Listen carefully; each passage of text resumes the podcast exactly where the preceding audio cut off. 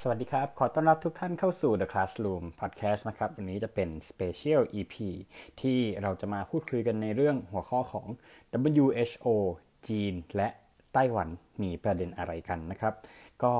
ต้องบอกก่อนนะครับว่าประเด็นนี้อาจจะเป็นประเด็นที่มีความเซนซิทีฟบางอย่างอยู่นิดๆหน่อยๆนะครับ แล้วก็อาจจะทำให้หลายคนอาจจะสับสนไปบ้างนะครับ ก็อยากจะให้แบบค่อยๆ ลองไล่ตามไทม์ไลน์นะครับ แน่นอนครับว่าถ้าเกิดว่าเราเราพูดถึงจีนเนี่ยเราก็จะ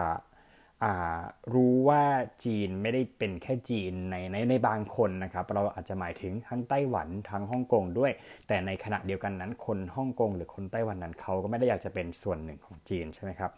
แล้วประเด็นมันอยู่ที่ว่าที่ผ่านมานะครับหลังจากที่มีการระบาดของโรคโควิด -19 เนี่ยไต้หวันเป็นหนึ่งในประเทศที่ได้รับการยกย่องจากนานาชาติว่า เป็นประเทศที่มีการรับมือเกี่ยวกับโรคนี้ได้ดี พอสมควรเลยเรียกว่าดีอยู่ในระดับแถวหน้าเลยก็ว่าได้นะครับเพราะว่าณปัจจุบันนี้ไต้หวันยังมีตัวเลขผู้ป่วยที่ไม่ถึงหลักพันด้วยซ้ำนะครับ ก็ต้องบอกก่อนนะครับว่าก่อนหน้านี้ไต้หวันเขาเป็นหนึ่งในอ่าเขาใช้ว่าเป็นหนึ่งในประเทศที่อยู่ติดกับจีนเลยแหละ แล้วก็ เขาก็ได้เหมือนกับว่ารีบได้ตั้งศูนย์ควบคุมโรคนะครับหลังจากที่มีคณะการทำงานของแพทย์ไต้หวันเนี่ยได้เข้าไปดูสถานการณ์ในจีน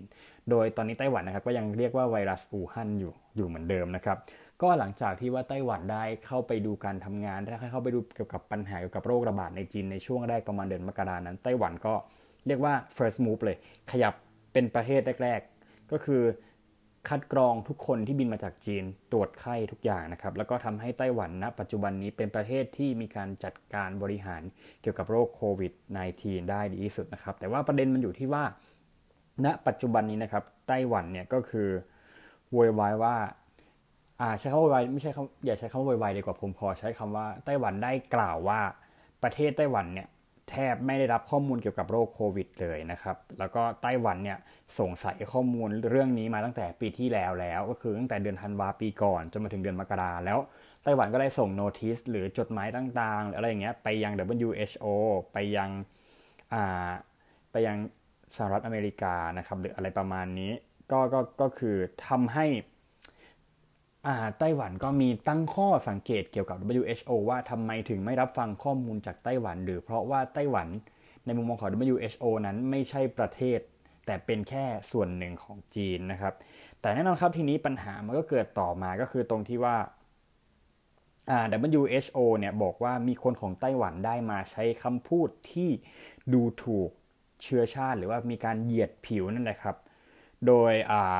พออของ WHO นะครับก็ได้บอกว่าการพูดหมิ่นการเหยียดหยามคือสิ่งที่ไม่อาจจะยอมรับได้ แต่เนื่องจากผมเป็นคนไม่ได้คิดมากที่ถูกใครมาพูดจาเหยียดเชื้อชาติ ผมจึงไม่แคร์และผมภาคภูมิใจในความเป็นคนดำแต่หลังจากที่พอ WHO ได้พูดแบบนี้ออกไปนะครับ ทางไต้หวันก็ได้อตอบกลับทันทีด้วยคำพูดที่ว่ากระทรวงการต่างประเทศไต้หวันทราบเรียกว่า เรียกว่าไงดี กระทรวงการต่างประเทศของไต้หวันเนี่ยได้ออกมาบอกว่า การการประนามและประท้วงข้อคอรหาที่ไม่มีมูลเหล่านี้เป็นเพียงการคิดไปเองของผอ WHO นะครับไต้หวันเป็นประชาธิปไตยที่มีวุฒิภาวะก้าวหน้า และประสบความสำเร็จอย่างสูง เราไม่เคยสนับสนุนให้พลเมืองของเราโจมตีผู้อำนวยการ WHO โดยเฉพาะอย่างยิ่งการใช้คำพูดเหยียดเชื้อชาตินะครับ แน่นอนนะครับว่า กระแสการโจมตีของ WHO นั้นไม่ได้มีเพียงแต่ในโลกออนไลน์นะครับ แต่ยังมีในทั้งในโลกปกติโลกออฟไลน์ด้วยที่มีการตำหนิหลาย ๆ อย่างว่า WHO รอบนี้นะครับทำงานช้ากว่าที่ควรจะเป็นคือทำงานตามหลังไวรัสอยู่ 19 เสมอนั่นแหละครับ แน่นอนครับว่า ไต้หวันนั้นถือเป็นหนึ่งในประเทศที่มีการรับมือให้ดีที่สุดนะครับ โดยณ ปัจจุบันนี้ไต้หวันมีหน้ากากอนามัยที่ใช้คำว่าเรียกได้ว่าจะเพียงพอกับการใช้ในประเทศของตัวเองแล้ว และจะทำการส่งความช่วยเหลือนะครับไปยังประเทศต่างๆ ซึ่งผมไม่แน่ใจเหมือนกันนะครับว่าจะมีไทยหรือเปล่าแน่นอนครับไต้หวันเป็นประเทศที่นำเอาเทคโนโลยีต่างๆ มาใช้ในการรับมือโควิด -19 ได้อย่างดีมาก โดยข้อมูลทุกอย่างนั้นเป็นข้อมูลที่โปร่งใสเปิดเผยนะครับรวมทั้งมีการใช้ ระบบเทคโนโลยีต่างๆเนี่ยมาใช้เพื่อในการแทร็กหน้ากากแทร็กพื้นที่เส้นทางของคนที่ติดเชื้อว่าเดินทางไปไหนมาไหนนะครับ แล้วก็ไต้หวันก็ยังได้มีการปิดประเทศ แล้วก็มีการส่งเสริมเศรษฐกิจในประเทศของตัวเอง โดยการมีการแจกคูปองให้ไปช้อปปิ้งอะไรต่างๆนะครับแน่นอนครับว่าไต้หวันโมเดลนี้ถือว่าเป็นหนึ่งในโมเดลที่น่าสนใจในการรับมือโรคระบาดณ ปัจจุบันนะครับที่ทำทั้งการป้องกันและการรุกเพื่อไล่ตรวจรวมทั้งการฟื้นฟูเศรษฐกิจไปด้วยนะครับ แน่นอนครับว่าดราม่านี้อาจจะยังไม่จบนะครับ และเราอาจจะมี EP ถัดไป แต่ถ้าเกิดยังไง เราจะมาอัปเดตให้ฟังเป็นระยะนะครับ ระยะนะครับสำหรับวันนี้ The Classroom Special Report ก็คงต้องจบแต่เพียงเท่านี้ครับ สวัสดีครับ